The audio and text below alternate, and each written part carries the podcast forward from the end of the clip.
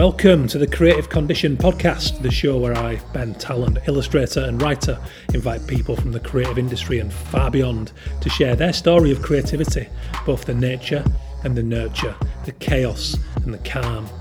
Creativity is a fundamental pillar of human happiness, something I'm increasingly fascinated by. and It is so often misunderstood.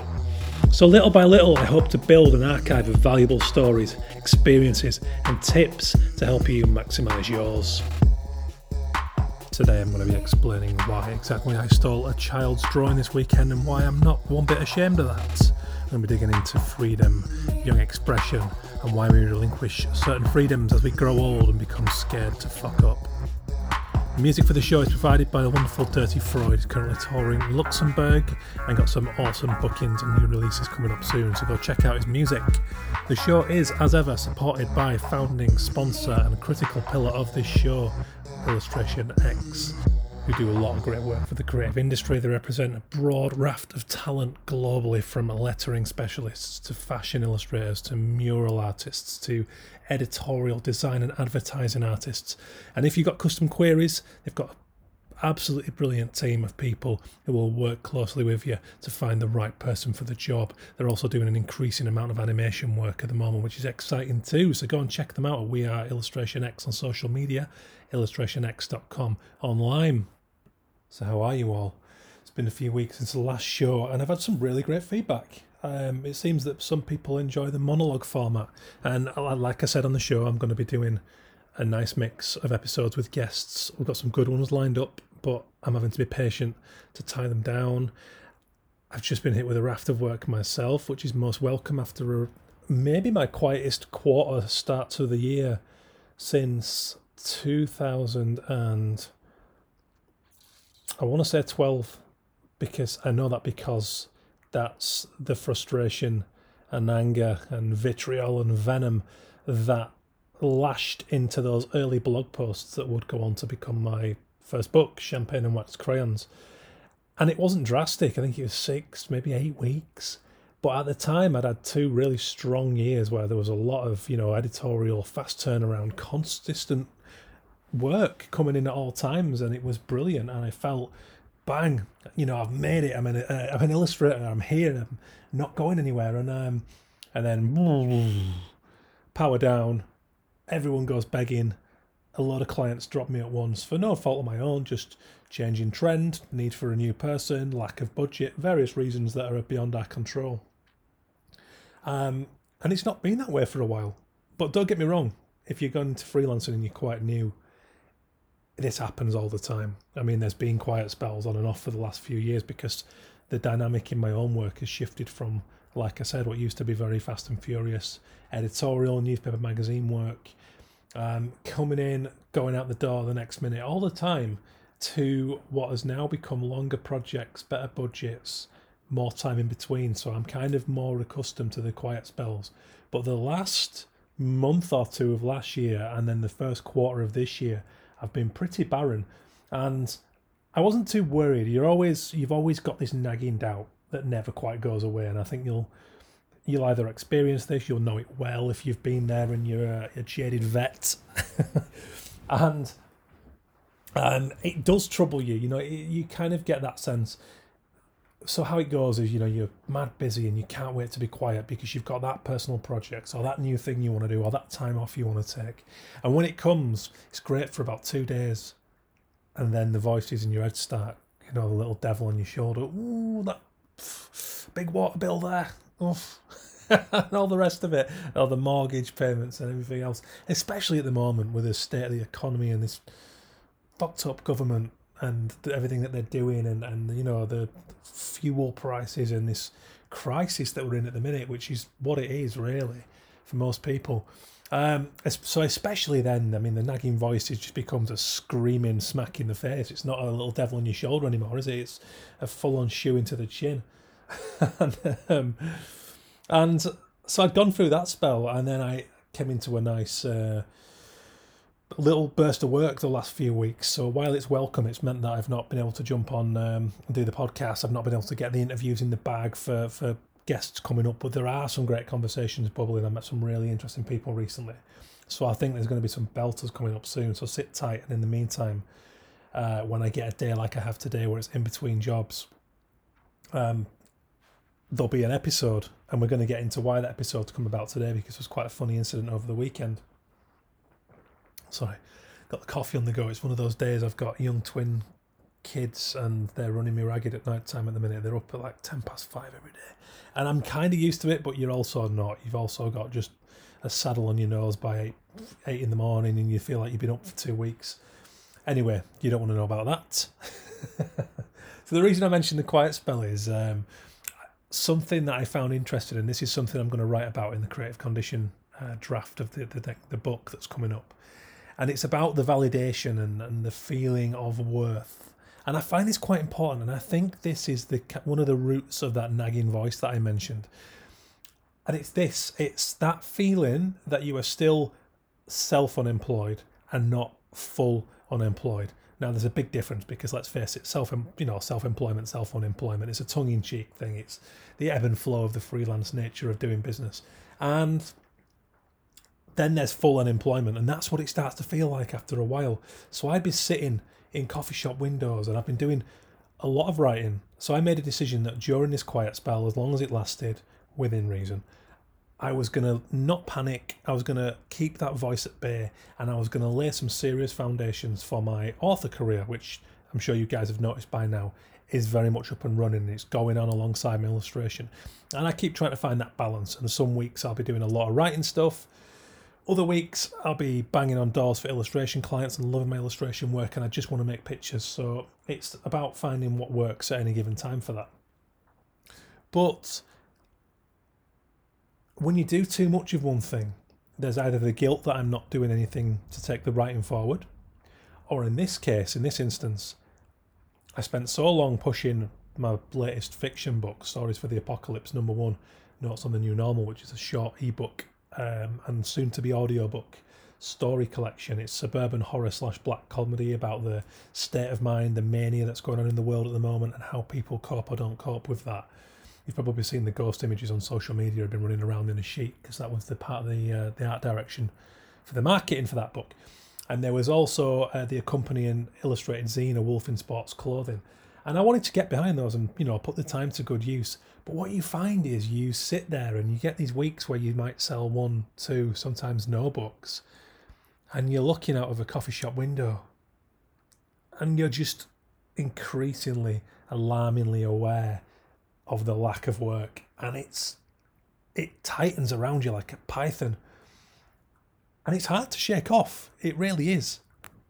That said, I got a couple of bits of work in the other week, and it's amazing just how quick you resume the validation and feeling professional again and going, fucking brilliant. I've got this book out there now, two books out there.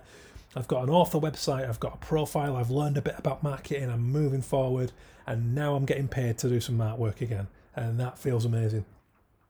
And then you go, bloody hell, I've wasted that time now because I was fretting and worrying, but I don't think I'll ever quite crack that juggling act. It just becomes a case of garnering enough experience and enough self confidence to know that it's always going to feel like that, but the panics are not true and the purple patches are not. They are true, but they, they, they come and go as well so just I just wanted to share that, those feelings because I think it might chime with a few of you guys, and it might even be useful to other people who maybe are caught up in that you know crazy guilt that's going on and everything.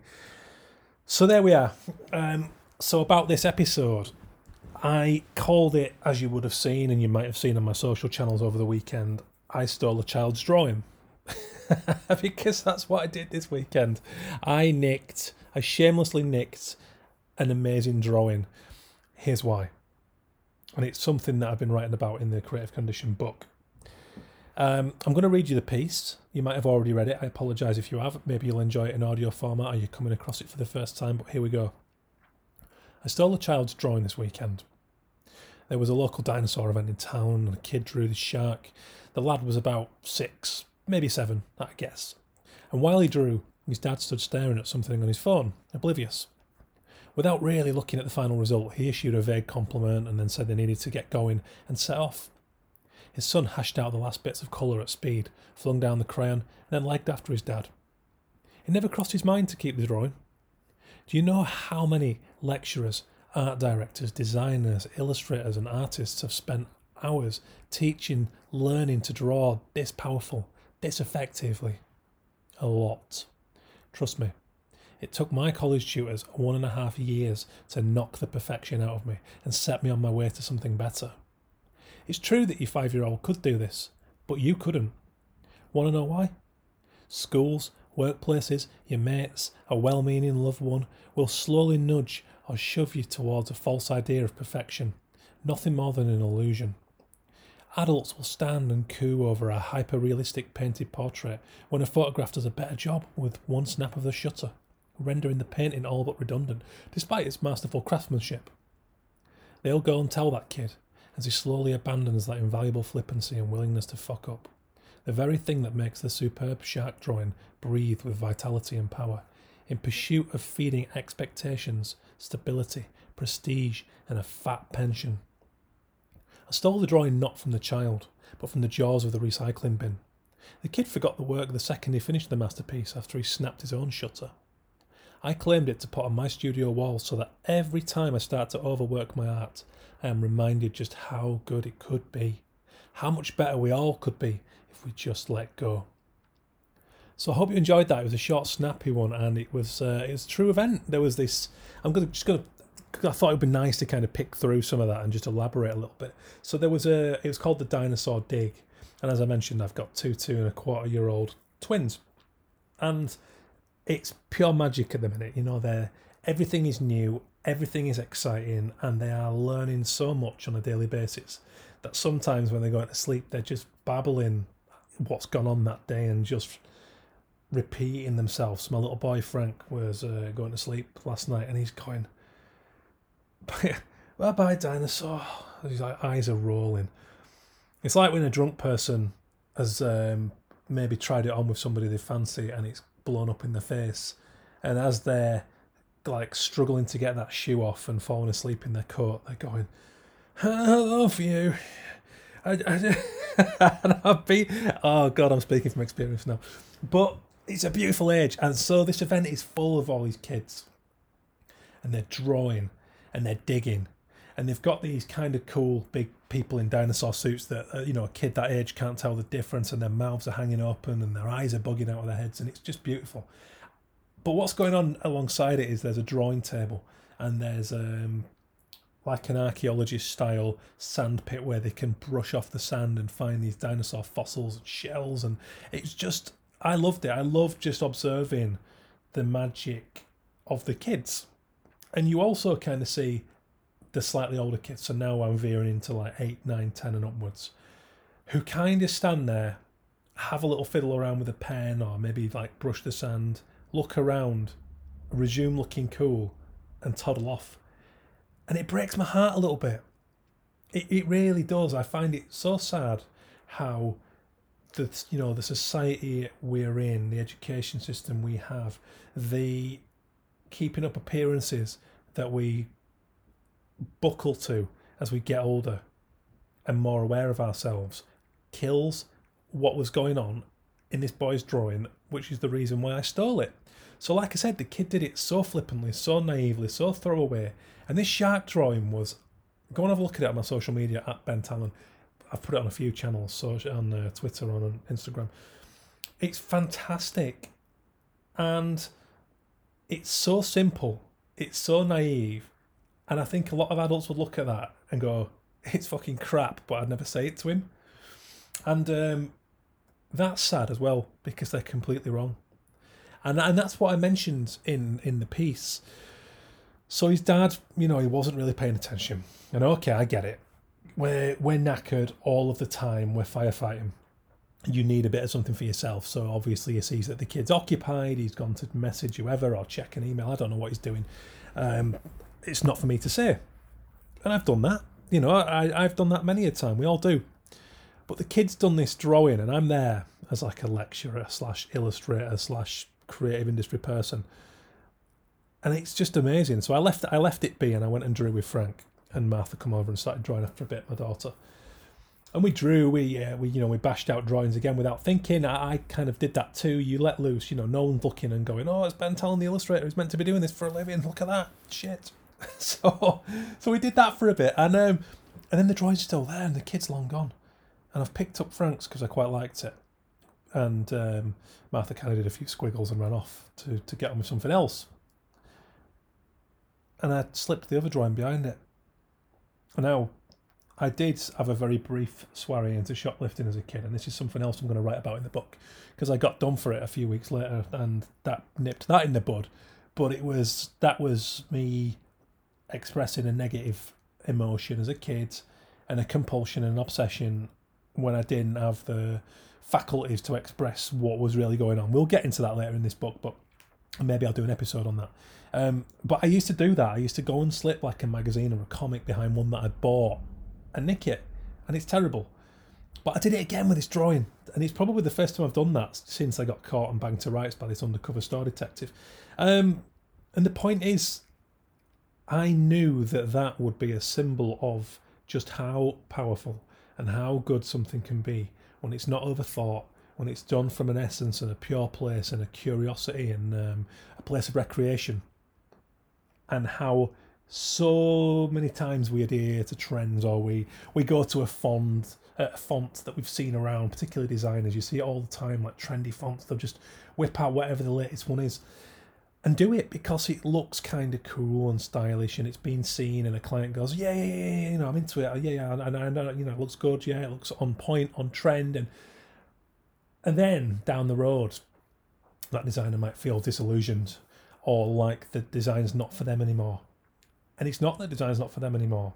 It's that their creativity has waned and it's it's I call it the wilting flower because it hasn't been nourished. It hasn't been watered with passion. It hasn't been given the right nutrition through passion and exploration and play and and and finding right creative solutions to briefs. And this isn't about you know get out of your office get go go and do some really cool crazy big sculptures or whatever. We all have parameters and reasons but it's working within that and fighting for a, a creative solution. And I think the whole reason is that stagnation and that bureaucracy that holds people down, even when they want to do that, is for the reasons that I've talked about this. It's because there's this illusion of perfection and, and wanting to be seen to be good rather than challenging norms and putting something out there that really is alive and it breathes and it sings and it challenges ideas and it takes things things forward. And if you're into that, I've got a pile of uh, Ken Robinson, Sir Ken Robinson books. Very very tragically passed away not too long back. I think it's 2020. I'm very late to the party with this, but I've you know I've, I've seen all the the, the, the famous TED talk, the Do Schools Kill Creativity talk. Which you, if you haven't seen it, please go and watch it now. It's incredible. And Sir Ken writes about all this stuff in depth. Um, it's incredible and he looks at that and he looks at you know all the, the, the what creativity is and the misconceptions about it being artistry uh, um, we talked about that in the last episode but you know i wrote in the piece it's it's true that your five year old could do this. It's that it's that assumption that because something's polished and it's accurate and it's recognizable that it's good. And it's not to say that that thing can't be good. Don't get me wrong. It's about context. And it's about whether the thing lives, whether it provokes the right emotion, depending on the brief, right? So I mentioned, and I didn't want it to feel like this was a bash on people who do a hyper hyper realistic style, because it's really not. But the bit where I wrote adults will stand and coo over a hyper realistic painted portrait when a photograph does a better job with the snap of a shutter, rendering the painting all but redundant despite its masterful craftsmanship. Am I wrong? I don't think I am. I have so much admiration for portrait artists who can, you know, paint so that it looks like a photograph. I admire the craft, but it's not creative. It's not creativity. I, I, I believe that. I think it's draft. That's draftsmanship. That's a carpenter um, cutting a piece of wood to spec and putting it in place so that it does its job. Right? It's hitting a brief. It's not creative. Um, a photograph, in my opinion, does a better job of that. That I believe that. I love photography. I have an admiration of that medium. And when somebody captures a moment in time that that just lets you into their soul, I think that's beautiful. what I want, what I don't want to see is a, is a is a replication of that. So you can't, you know, people go, oh, it could be a photograph, you can't tell the difference. It's bloody brilliant. I think that's the worst attitude because the photograph has done that job. It's an incredible medium that takes skill and an eye and a personality to draw that and, and make that pe- that person feel so comfortable that they can let you into their very soul. And I just think to then go and paint that and make it look exactly like that, that's just that's a copy, isn't it? That's a duplication anyway, that's just my two cents on that. And I think again, there's a place for that, right? If the brief, if the shoe fits and the brief for that hyper realistic painting is relevant, then it might well be creative. But the, the act of doing that, that's draftsmanship. That's uh, you know, and that's a craft to do that. It's practice. They say it's ten thousand hours to master a craft, right? You know, it's uh, in my instance ink drawing or maybe writing. I don't know if I've quite ploughed 10,000 hours into the writing yet, but I certainly have in the drawing. And I do feel like a master in that because I can pick up that pen and I know it's every nuance and I can control that pen. It Doesn't mean that what I do with it is creative. I'm doing a job at the minute which is a boatload of portraits. It's not creative. I'm drawing those people like for like. It's draftsmanship and I'm completely at ease with that. And it's paying my bills and I'm very, very grateful and happy to be doing it. But it's not creativity. And, and uh, so Ken Robinson describes creativity as uh, the process of having an idea that that uh, an idea with value. I think it is the way he puts it across in his talk, um, and that's a really great description of it. It's always you know this conversation about what creativity is, but I just find it sad that adults either don't pay attention or they might look and go, yeah, you know, that's great, that's good, and they'll look around and smirk at each other. When I picked up that drawing and I stick that to my studio wall because I think it's a genuine masterpiece. I think the minimalism you can't teach, or you can teach, but you it, it takes years to knock that uh, the perfection out of a person, and that's what I wrote in the story. So um, where was it that I summed it up? Um, I've lost the I've lost the piece, but it was about people. Oh, I can't find it. It's really annoying. Anyway, it's about that idea. So when I arrived at, oh, there we go. Um, it took my college tutors one and a half years to knock the perfection out of me and set me on my way to something better. So I hope you understand what I'm getting at with that because it's like um, I got to college and I was a really good drawer. My mum had been to art college and was an incredible portrait artist, and her pencil work was stunning. But she learnt in this old school kind of technical way.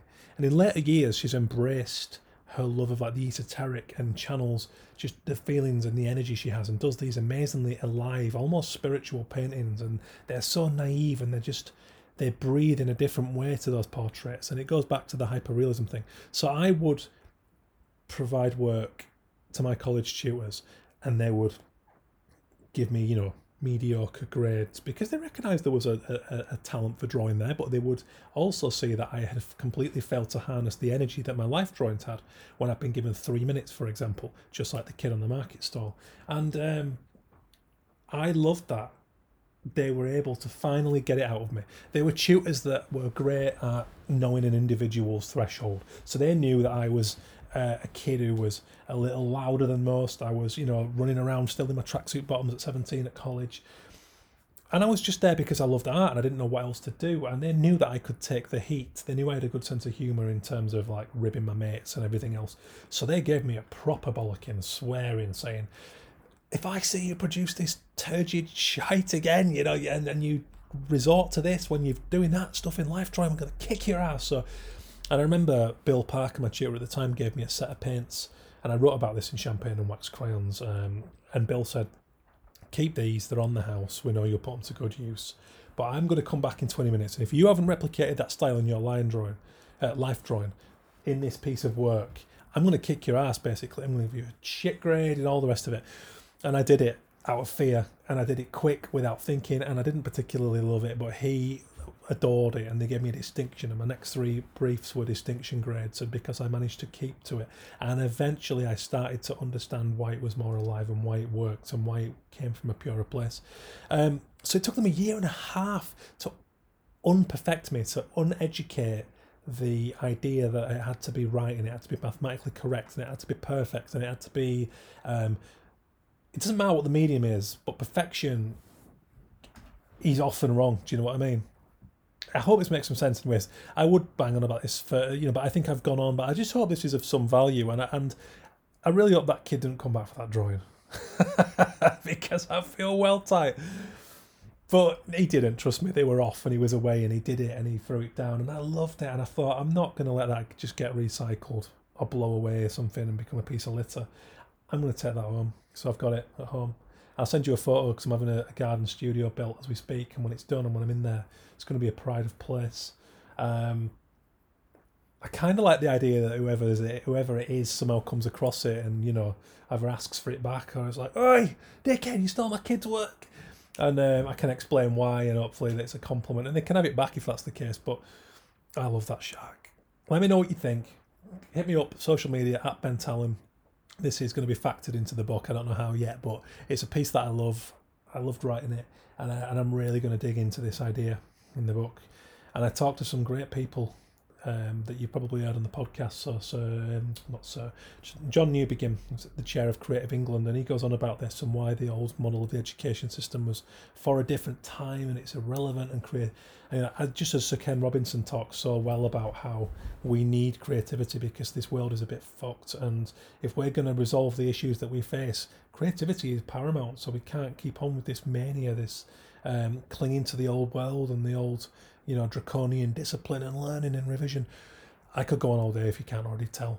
I hope you've enjoyed this and I hope it's of some worth. We're going to get some great guests on the show again coming up soon, there's also going to be more of this stuff. So I'd love to hear your thoughts. Hit me up. Drop me an email if you need to. Hello at bentallon.com. I hope you can have a great week. Take care, guys. Again, thank you to the supporting founder and sponsor of the show, illustrationx.com. And thank you to the brilliant Dirty Freud. You can follow him at social on social media at Dirty Freud for providing the music for the show. Have a great week. See you soon.